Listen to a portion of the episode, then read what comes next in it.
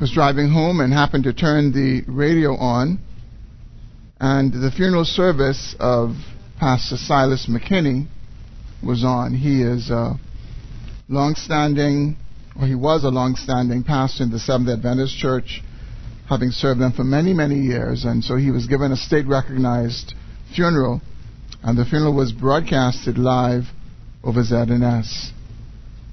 At the end of the funeral, they sang a hymn,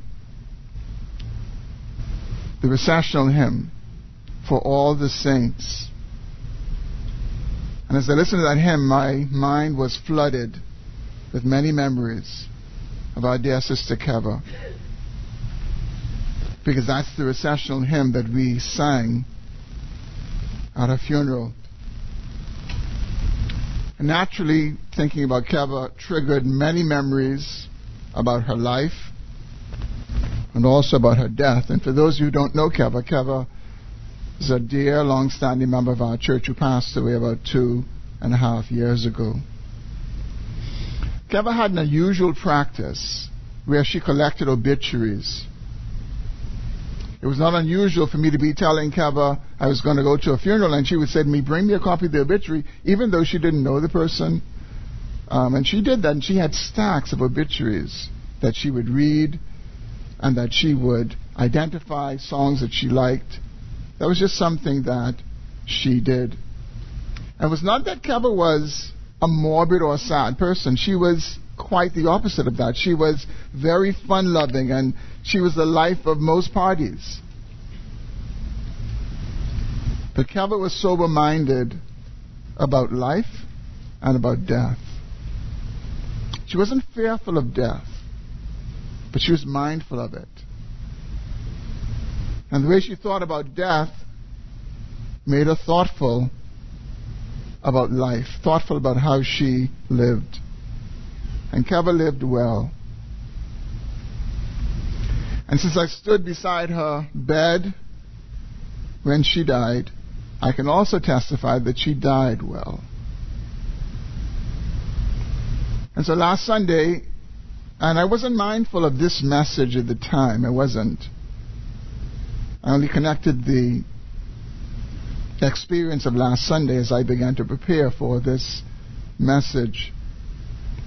But naturally, thinking about Keva's death and thinking about Pastor Silas McKinney's death, an old pastor who served for many years and died at 89, I naturally thought of my own death, thought of my own life. And that should be the effect of death on all of us death should cause us to think about life and death, but especially our own life and our own death. And I believe that's the intended effect of the passage that we have come to this morning in our sermon series in the book of Ecclesiastes. In Ecclesiastes chapter 6, if you've not yet done so, please turn there in your Bible. And this, like last week, is a somewhat lengthy passage of Scripture that we have come to. We will begin in verse 10 of chapter 6, and we will conclude this morning in verse 14 of chapter 7. So please follow along as I read, starting in Ecclesiastes chapter 6, verse 10. Whatever has come to be has already been named. And it is known what man is, and that he is not able to dispute with one stronger than he. The more words, the more vanity and what is the advantage to man? For who knows what is good for man while he lives the few days of his vain life, which he passes like a shadow? For who can tell man what will be after him under the sun? A good name is better than precious ointment, and the day of death than the day of birth. It is better to go to the house of mourning than to go to the house of feasting.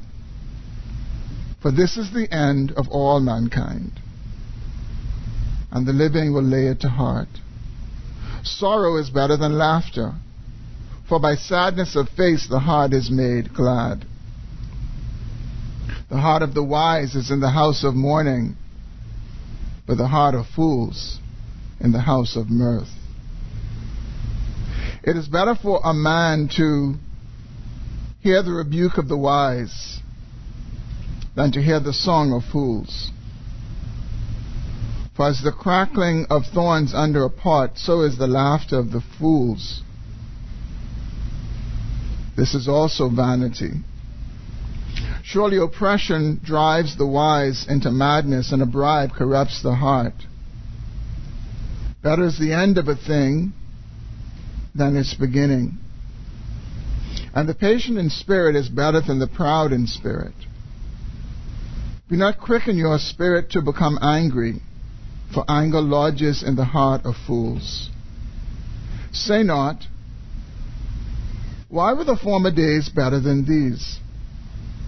For it is not from wisdom that you ask this.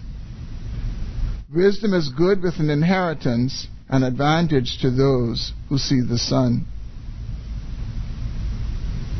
For the protection of wisdom is like the protection of money. And the advantage of knowledge is that wisdom preserves the life of him who has it. Consider the work of God. Who can make straight what he has made crooked? In the day of prosperity, be joyful, and in the day of adversity, consider. God has made the one as well as the other, so that man may not find out anything that will be after him. Let's pray together. Father, we thank you this morning for the great privilege that we have to gather in this place. And in this moment, to sit under the instruction of your word. And Father, we pause because we recognize that we need the intervention of your Holy Spirit to cause these words to benefit our lives. And so I ask in this moment that you would grant us all the presence of mind the goodness of heart to be able to engage in this moment with attentiveness and hearts that are postured to obey your word. Lord, I ask that you would grant me grace to be faithful to proclaim the truth this morning, recognizing that in and of myself I am nothing, in and of myself I am insufficient and so I cry out to you, Lord, for help and for grace, that I may speak as I ought to speak. And Father, I pray that you use your word this morning for the profit of all of our souls. In Christ's name. Amen. I wonder this morning how many of you would rather attend a funeral than go to a party. How many of you would really be more eager to go to a funeral than to go to a party? And I think if we're all honest, we'd probably say, no, I'm not that eager to go to a funeral, and if I had the choice between the funeral and the party, I'd go to a party. Yet in this passage before us, the preacher tells us that it is more beneficial for us to go to a funeral than to go to a party. And the reason is that at a funeral or a memorial service, we are made to think about death. We come face to face with death. And here's why that's beneficial. It's beneficial because the day of death provides us with an opportunity to think more soberly about death and to live more wisely in life. That is the consistent effect of death. It gives us an opportunity to think soberly about death and to live wisely in life. The day of death has a tendency to slow us down and sober us up. It's a time when we come face to face with life's ultimate questions. And more importantly, we come face to face with the reality of our own death. Although this is not a funeral service this morning, the passage before us can have the same effect if we will let it. This passage is an opportunity for us to think more soberly about death and more wisely we can live in life. And the reality is, we are all on our way to death. When we go to a funeral, we are to be mindful that the person who has died is just a few steps ahead of us, more or less. And we come face to face with this reality in the passage before us. This section of Ecclesiastes that we have come to this morning is introduced in chapter 6, where we started to read in verse 10. Look again at what the preacher says he points out this practice that we human beings have about naming things. We name whatever exists, or we name concepts so that we can understand them. That is something that is innate in us. We are not content having things around us that we don't have a name for. We name things. And then he refers to us, he refers to man, and he points out the fact that what is what is known about us. And he says that man is not able to dispute with one who is stronger than he. And clearly, the one who is stronger than man is God. And God is the one over whom we don't have control. He is the one whom we did not name. He's the one who named us. And the preacher is helping us to see that in, in our quest to control and understand and name all things, we, we aren't able to do it with God. And th- there's this sense that he is, he is saying to us, talking about it is not going to change it. That's the point he seems to be making in verse 11 when he, he, he says that talking is not going to change the arrangement. He says the more words, the more meaninglessness. And he actually questions what advantage that would be to us to dispute with God, as it were, to try to vie for his place, the one who is over all things and who's named all things. He says that there's no advantage to you to do that. And then the preacher concludes with two questions in verse 12. And these questions introduce the main focus of the passage before us. The preacher asks these two questions For who knows what is good for man while he lives the few days of his vain life, which he passes like a shadow? And that's the truth. Silas McKinney lived 89 years, but the Bible will call it a shadow. Passes on this earth like a shadow. He goes on, he says, Who can tell man what will be after him under the sun. Now, these two questions the preacher answers in verses 1 through 14 of chapter 7. And now, remaining time, I want to consider the answers that the preacher provides for us.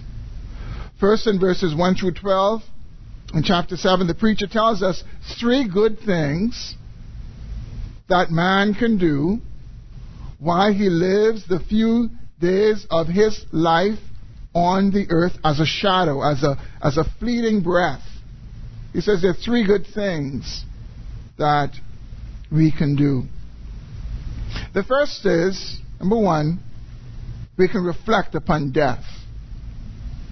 We can reflect upon death. This is the point the preacher makes in verses 1 through 6. He's saying the same thing in different ways in these six verses. In verse 1, he says, A good name is better than precious ointment. So is the day of death than the day of birth. Now, this proverb sets up this very important point that the preacher is seeking to make. When a person has a good name, it means that he or she is known as a person of good character. And we know that a good name is valuable. A good name is an asset to have. When you have a good name, people will trust you and they will respect you. And what the what the preacher's doing is the preacher's comparing a good name to precious ointment. And this precious ointment is a type of perfume. It's a fragrant perfume. It would have been the same kind of perfume that was poured on the feet of, of Jesus. A kind of nard. But one of the things I know that we all know about perfume is that perfume wears off. Some of us may have put perfume on this morning and, you know, maybe a couple hours later, it's all gone. It will not last. But a good name that is truly reflective of good character will last. And so, the comparison between the day of death and the day of birth is similar. And so the preacher is doing, the preacher is comparing something that is of lasting value with something that is of fleeting value. And what he says is that when a baby is born, it's like the, the sweet fragrance of the precious ointment. There's the excitement and joy and celebration, but over the coming days and weeks and months, the excitement wanes, the celebration stops, and it all wears off just like perfume.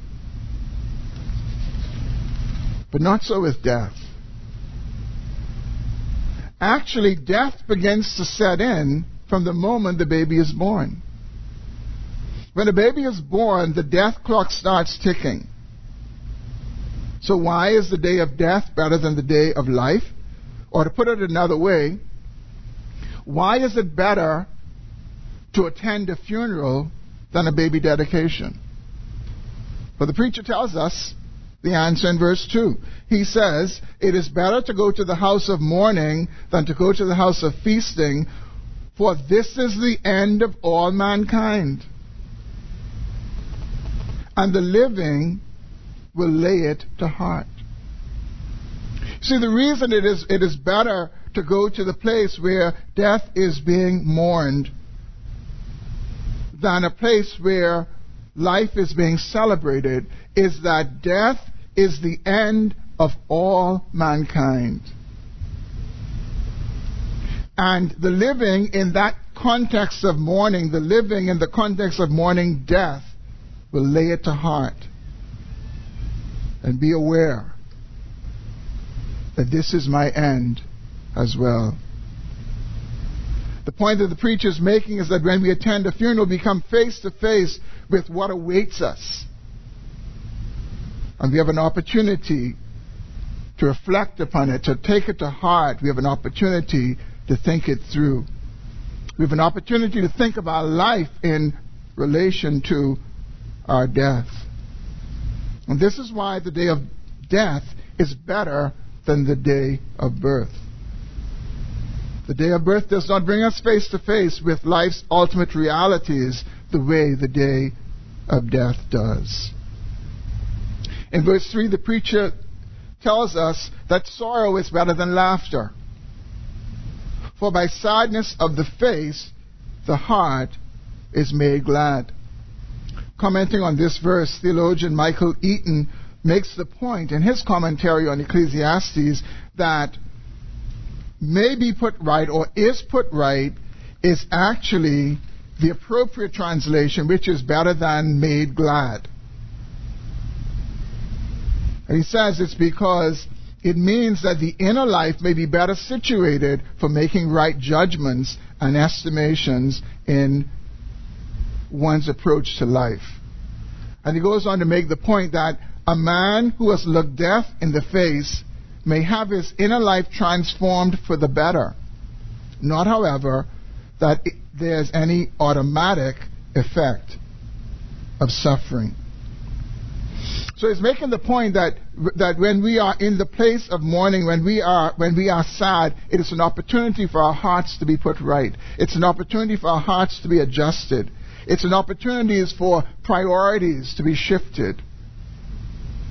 It's an opportunity for us to see as we ought to see instead of the way we by default see. In verse 4, we are told that the heart of the wise is in the house of mourning, but the heart of fools is in the house of mirth.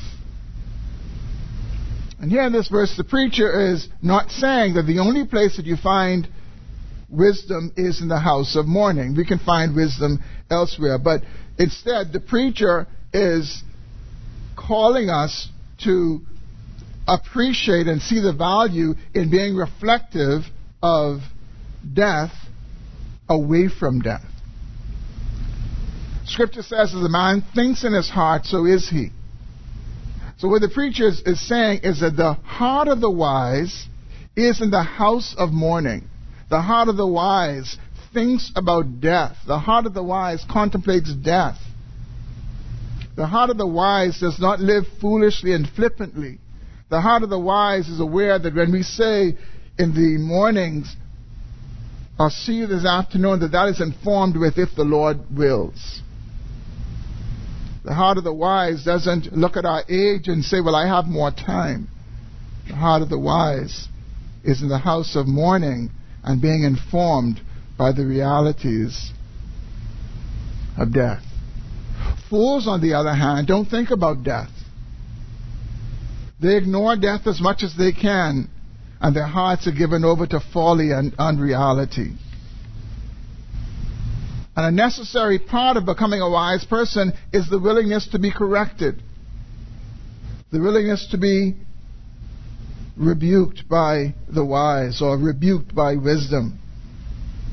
In the house of mourning, if we properly listen, we will all be rebuked to one degree or another. As we're reminded of the brevity of life and the certainty of death, and we're reminded of what really matters. As I reflected, I could think about many, many occasions. As a matter of fact, I cannot think of an occasion where I have sat in a funeral absent mindedly and I wasn't corrected. I wasn't adjusted. I wasn't made to see in a different way than I had been seeing. You know, I've come to the conclusion that as a pastor and, and being close to bereaved families at times and being aware of all the different things that could be going on in families which are surfaced in death, come to the conclusion that a lot of the crying at a lot of funeral services have a whole lot to do with regret more than grief.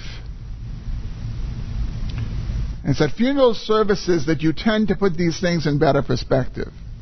And sadly, some who are weeping, some who are grieving, the effect of death is setting upon them. They're saying things the way they should see them, but the person is dead. Sometimes relations are strained, and sometimes forgiveness needed to be extended, but it can't be extended because now the person is dead. And a lot of the weeping is the, the hearts are being put right in terms of seeing reality as they should but it's just too late, and we are rebuked by wisdom. And when we're rebuked by wisdom, we don't make excuses. We don't try to defend if we are wise.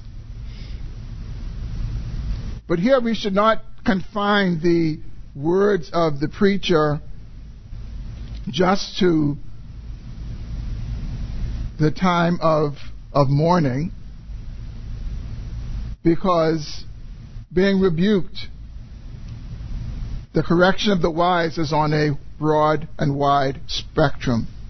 It's not just when we do something wrong, it is also when we are doing something that's not beneficial. Can be challenging us with our priorities and our passions and how we use our time and how we spend our money. And the preacher tells us it is better to hear the rebuke of the wise than to hear the song of fools. And I think we would all agree that the rebuke of the wise is far less pleasant than the song of fools, who might even be praising us and commending us. But it's the song of a fool. And why is this? The preacher tells us in verse 6, he says, For the crackling of thorns under a pot, as the crackling of thorns under, thorns under a pot, so is the laughter of fools. This is also vanity. The laughter of fools is a bunch of meaningless noise.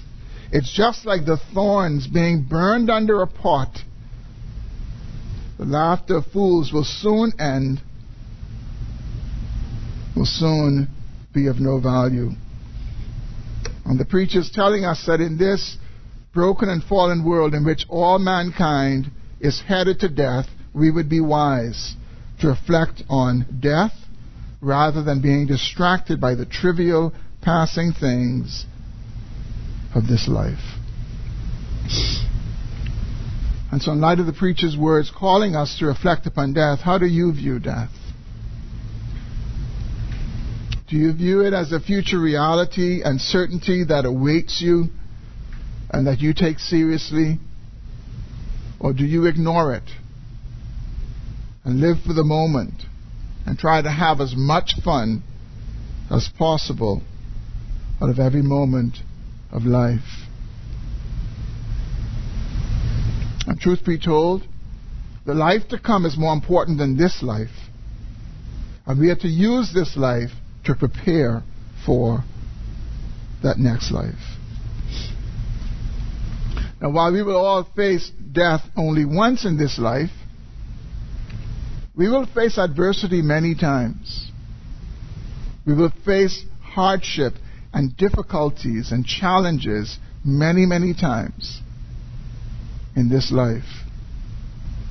And in verses 7 through 9, we find the second good thing that the preacher calls us to do as we live the few days of our fleeting lives on this earth. In verses 7 through 9, he tells us be patient in adversity. Be patient in adversity. In verse 7, the preacher sobers us by telling us that oppression can drive the wise into madness, and that a bribe can corrupt the heart. That a bribe can corrupt a otherwise good heart. And the oppression that is in view is not just from people. The oppression that is in view can come from hard circumstances in life as well. And these are the realities that we all face. I'm sure you've heard of people who, under pressure, made some bad or wrong decision, some decisions that contradict the wisdom that they're known for. Perhaps it was the loss of a job or a costly illness mounting financial pressures, or even living under the unreasonable expectations of people. Those kinds of situations can bring about the kind of oppressive and adverse circumstances that could tempt an otherwise wise person to commit foolish, sinful acts. And oftentimes, what is needed is patience, waiting on the Lord.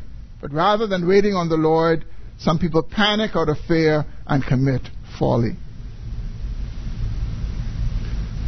And we see the reason that patience is required in verse 8. The preacher says, Better is the end of a thing than its beginning. So we need to patiently wait and not lose heart because it, it, it looks bad in the moment when the adversity sets in. It looks bad when you hear the initial report of what the situation really is. But the preacher says the end is better, and to get from the start of it to the end of it, where it's better, requires patience. But in this fallen world, as we face adversity and we face these situations that tempt us, we become impatient. And sometimes we even become angry. Sometimes people become angry. They would think in a vacuum where they're too smart to openly direct their anger to God, but they carry the anger and the anger spew, the anger spews on those around them. Patience is an expression of humility, while impatience is an expression of pride. Notice how the preacher helps us to see that in verse 8. He says, Better is the end of a thing than its beginning, and the patient in spirit is better than the proud in spirit. There's this connection between patience and humility and impatience and pride. And when we respond with patience, it is an expression of humility. And when we respond with impatience, it is an expression of pride. And that leads to anger. And in verse 9, the preacher cautions us against anger. Notice what he says. Verse 9 Be not quick in your spirit to become angry, for anger lodges in the bosom of fools. In other words, a person who is quick to become angry is simply an angry person. Anger defines him or her. Anger lives in his or her bosom. Such a person is a foolish person. And such persons are foolish because they don't understand life and they don't understand how to respond in adversity. We are called to be patient in adversity. And again, one of the reasons is that the situation in the end will work out. It'll be better. Even though in the beginning it might not seem so. Some of us at this very point, I'm aware, are walking through adversity. Adversity related to health, adversity related to finances, related to employment, related to marriage, related to parenting, and the list goes on. I want to ask you this morning as your approach to adversity in your life marked by patience, by humble waiting for the Lord? Or is it marked by impatience? Is it marked by anger? Is it marked by this attitude that somehow life has dealt you a sour hand and it is unfair and it spews out in anger on those around you? I think the preacher is saying to us adversity is a part of life. Things don't always go the way we want them to go. But we can respond with patience. Because the things are going to go and the end is going to be better than the beginning. Let us respond to adversity with patience. The third good thing that the preacher tells us that we can do as we spend our few fleeting years on this earth is we should, number three, apply wisdom to all of life. Apply wisdom to all of life. The preacher makes this point in verses 10 through 12. Notice again what he says. Say not, why were the former days better than these? For it is not from wisdom that you ask this. Wisdom is good with an inheritance, an advantage to those who see the sun. For the protection of wisdom is like the protection of money, and the advantage of knowledge is that wisdom preserves the life of him who has it. As we live life and we meet with various challenges and difficulties, we are often tempted to long for the so called good old days.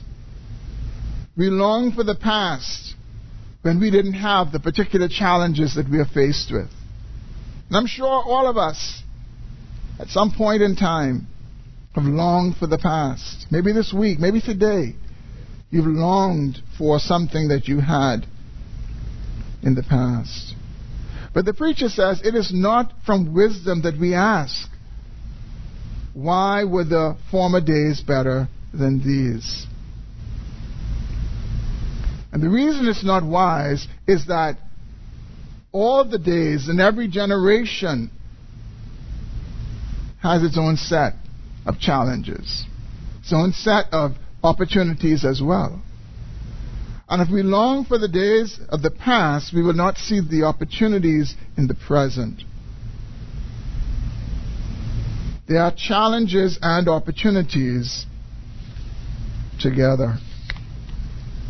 And instead, what we should be doing, rather than longing for the good old days and, and questioning why those days were better than these, we should be longing for wisdom so that we will know how to navigate life and we would nav- navigate all the twists and turns of life and all of its disappointments and sorrows.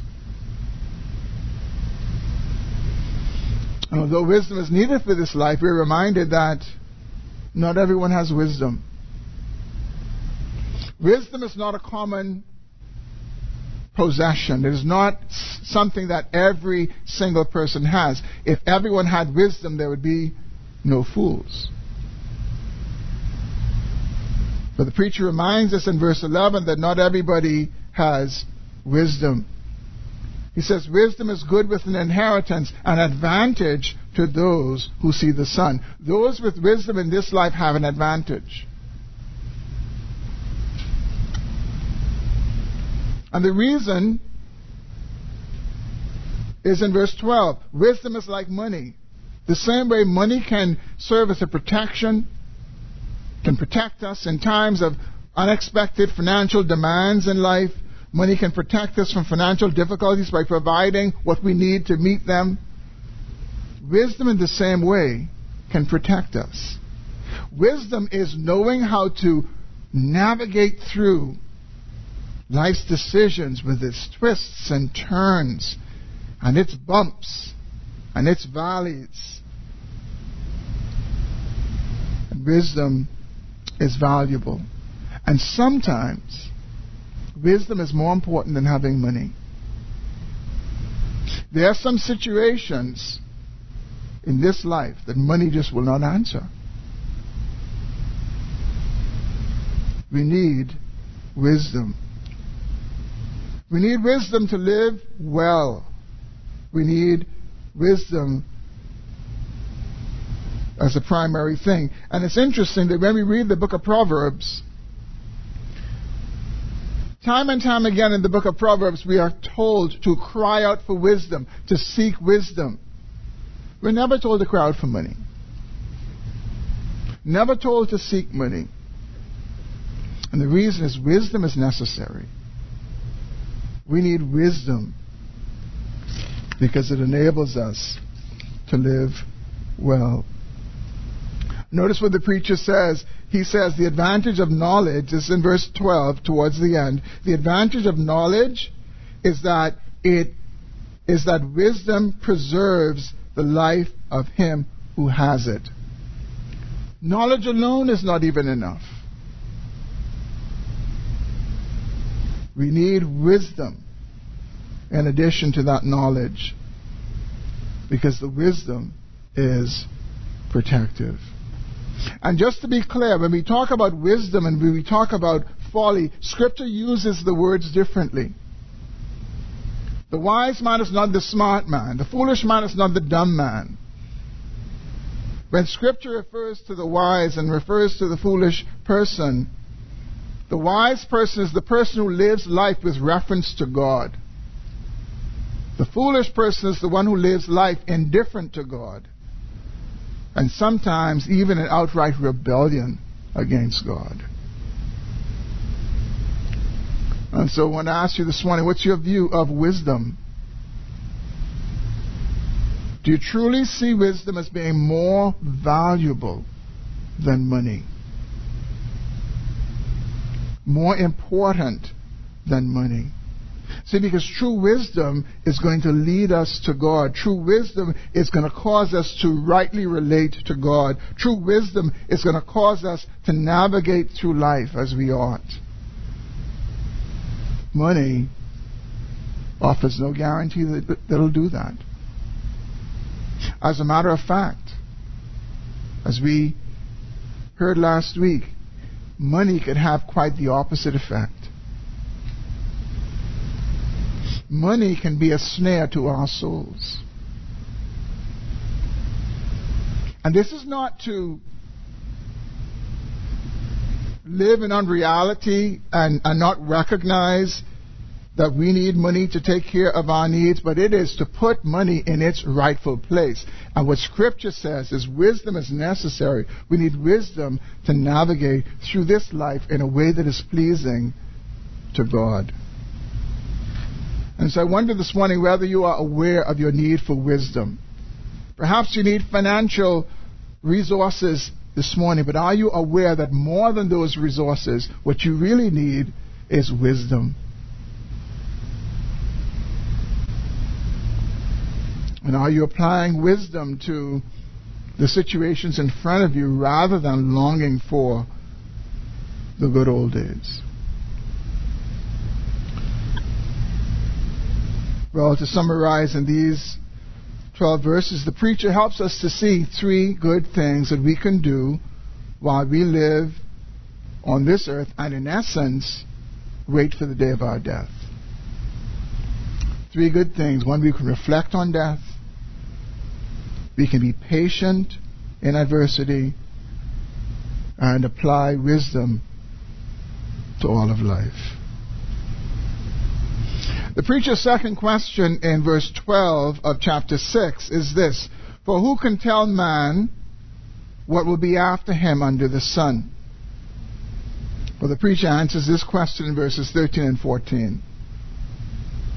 And he does so by calling man to trust in the sovereign God who sovereignly reigns over all of life.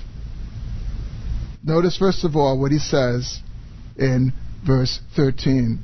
Consider the work of God. Who can make straight what he has made crooked? Here we see the sovereignty of God. We see that God ordains particular things. He sets things in a particular way. And we are called to consider His work. We can't change His work, but we're called to consider his work. What he has made crooked, we may not like, we may not prefer. We can't make it straight. We can consider it, but we can't make it straight. What a sovereign God wills and brings to pass cannot be changed. And the preacher brings it home by telling us to consider further this other reality about the sovereignty of God in verse 14. He says, In the day of prosperity be joyful, and, and in the day of adversity consider God has made one as well as the other, so that man may not find out anything that will be after him he raises these two big issues the issue of prosperity and adversity. And truth be told, if we can choose, we would only choose days of prosperity. But the preacher reminds us that God has made both prosperity and adversity. They come from the hand of a good God, an all knowing God, a wise and a sovereign and all powerful God he says, and in the day of prosperity be joyful, rejoice. The day of adversity we are to consider. And if you consider what the preacher is saying to us, it is a given that we will have both. The preacher assumes that we will have both. He assumes that we will have days of prosperity. He doesn't say, in the day of prosperity, be joyful. And if the day of adversity comes, consider, he says, no, in the day of adversity. In other words, it's going to come, and when it comes, here's what you are to do. You are to consider that God has made one as well as the other, and that man so that man may not find out what will be after him. The preacher is in essence saying to us that rather than engage in the futile task of trying to replace adversity with prosperity in our own strength, we are to instead ponder. Use that energy to ponder. Use that energy to consider. God has made both of them. And He has a purpose behind each of them. Michael Eaton comments on verse 14 in his commentary on Ecclesiastes, and he writes the following Both prosperity and adversity have their uses. One leads to joy, and the other draws attention to the realities of life and leads, if so allowed, to a life of faith in the sovereign God. Both are subject to God's will and part of His providence. The constant fluctuation between them keeps us dependent not on our own guesswork, but on God, who holds the key to all unknown. So God doesn't want us preoccupied with the unknown. He doesn't want us to be preoccupied with what is coming after us. He wants us to only be occupied with what is in front of us. If it's a day of prosperity, be joyful in it. But if it's a day of adversity, take the time to ponder the work of God. The great German reformer Martin Luther said it well when he said, Let us therefore be content with the things that are present and commit ourselves into the hand of God, who alone knows and controls both the past and the future. And brothers and sisters, we live in a broken, fallen world. And as we live in this broken, fallen world, we are to consider the work of God. In the midst of the crooked things that we would rather be straight, we ought to consider that God is working out a sovereign good purpose in our lives and in His world. Dr. Sean O'Donnell, in his commentary in Ecclesiastes, wisely writes God can twist the times so that a proud boy sold into slavery, a bad thing, that's Joseph, is the very man God uses to save thousands of people from starvation. A good thing. God can twist the times so that an evil nation destroys a holy building. That's the Babylonians. A bad thing. So that another nation, the nation of Israel, which is called to be holy, might repent. A good thing. In both the good and the bad days, we are to bless the name of the Lord. And O'Donnell goes on further and he says this Trust in the Lord's sovereign purposes, knowing that He once used the worst day in human history, the day of Christ's crucifixion, to bring hope and happiness to the world forever. And so, brothers and sisters, this morning, and guests, let us take the counsel of the preacher in Ecclesiastes. As we live our few lives on this earth, as he says, as a shadow, as a shadow that will soon pass, let us reflect on death. It's where we're all headed. Let us be patient in adversity. It's going to come. Then let us apply wisdom to all of life. We need wisdom. And we need to be crying out to God for wisdom. And I want to encourage you, as I've seen the need to do this for myself as I as I studied prepare, to prepare this message, we need to be more intentional to pray for wisdom. We need wisdom in the day of prosperity, that we don't squander it. We need wisdom in the day of adversity, that we don't squander that. Let us humbly ponder God's work and let us keep ourselves from the futile speculations of things that God has chosen not to reveal to us, but He has left compartmentalized in His own sovereign purposes that He has not revealed. Those of you who are here this morning and you don't know Jesus Christ, in some respects, you've been listening in on a conversation. You've been listening on a listening in on a conversation that really is for the people of God, those who have come to know Jesus Christ in the pardon of their sins, those who have been forgiven of their sins, those who are on their way to death, and after death, they won't be condemned. I want to say to you this morning that you're on the same journey to death. But outside of Jesus Christ, there awaits what the Bible calls the wrath of God to all who do not repent.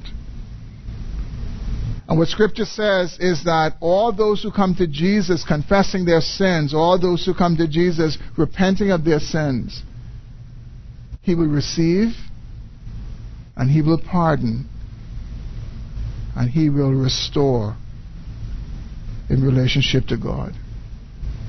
And so I say to you this morning, believe the good news that Jesus Christ came into this world to save sinners.